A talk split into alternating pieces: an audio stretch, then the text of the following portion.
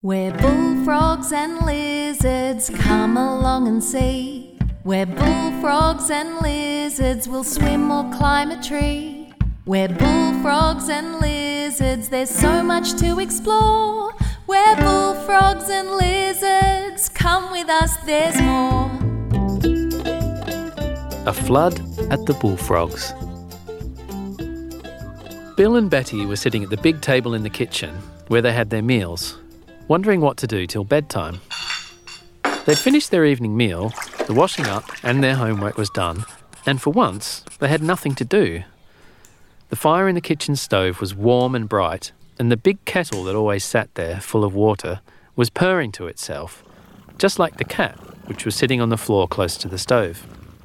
Bill looked at them both and wondered if the kettle didn't like the cat making the same sort of noise as it did, as sometimes it would suddenly boil and, with a brisk splutter, shoot out some very hot drops of water through its long black spout, right onto the cat, which always disappeared very quickly.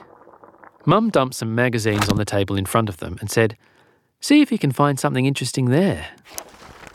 The magazines were quite old and came from a boxful they had found in the house when they had moved there. Bill and Betty quickly took one each and started trying to read them. But it was not very interesting, and so they began to look at the advertisements and pictures. And soon Bill said, Betty, come look at this. It was a photograph of a farmhouse sitting in what looked like a lake, with a haystack also sitting in the water, and a few miserable looking horses and cows on a very small island nearby. What is it? said Betty. Bill read slowly and said, It says something about a flood at Gumtree Plains. Mum, what is a flood? She came and looked at the page. Just what you see, she said. Water flowing everywhere, even around and into houses. Bill said hopefully, Can we have a flood sometime? I certainly hope not, said Mum.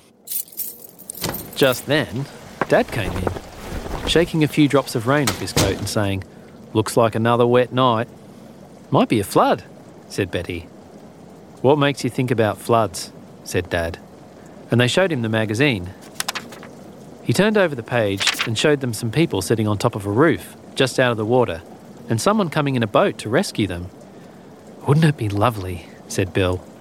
But his dad and mum didn't seem so enthusiastic. They turned back the page, and Dad said, Look at this. Flood was near here, but 20 years ago. Time we had another one, said Bill. Mum looked at the clock. Bedtime, off you go. As Bill settled down in bed and listened to the steady rain, he thought how exciting a flood would be and wondered why his parents didn't like the idea. Grown ups didn't have much fun, he thought drowsily. They always think exciting ideas would be a nuisance.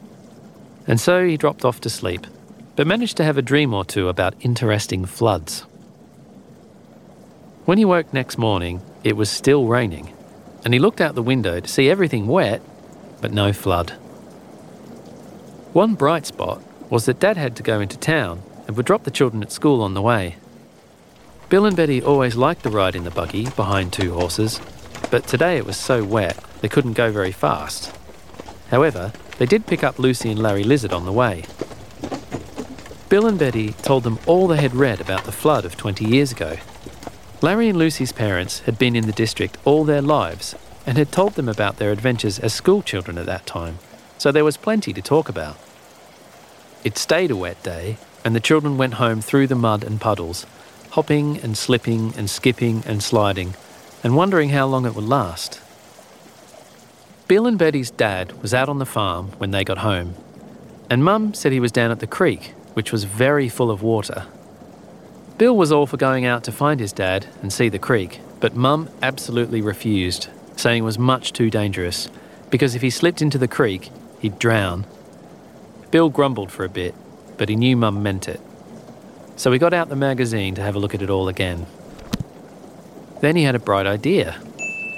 Couldn't he and Betty make a boat or a raft or something in case a flood came?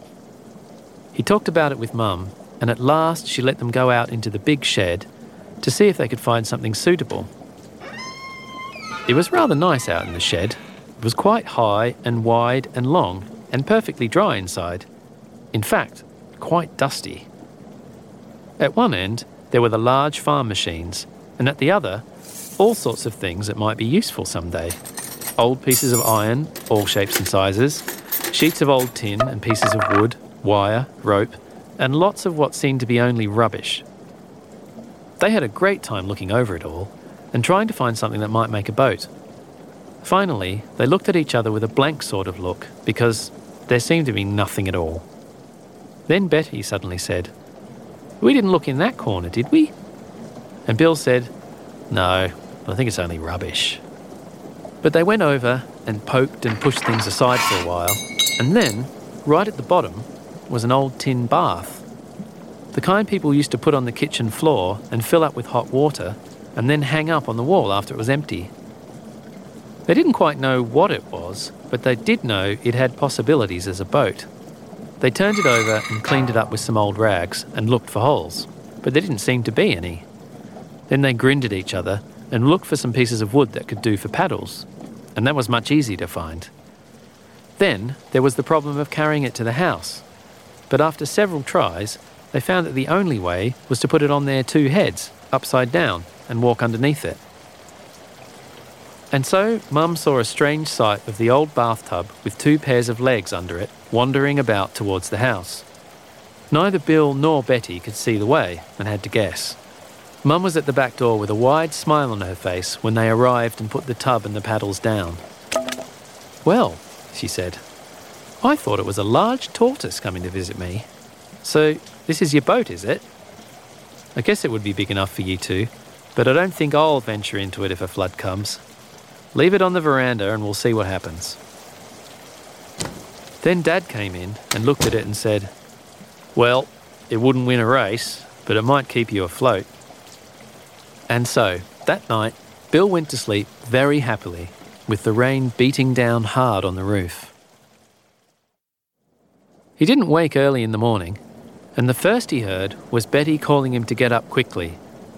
He snuggled down, but she shouted in his ear, Flood! Flood! Flood!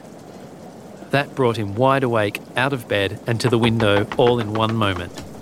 There was water everywhere, and it was a good thing that their house stood high above the ground, as the water was only just under the level of the house.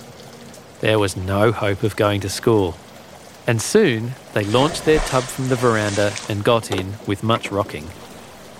At first, their paddling only took them round in circles, but when they got better at it, they went slowly across to a tree and tied up for a while.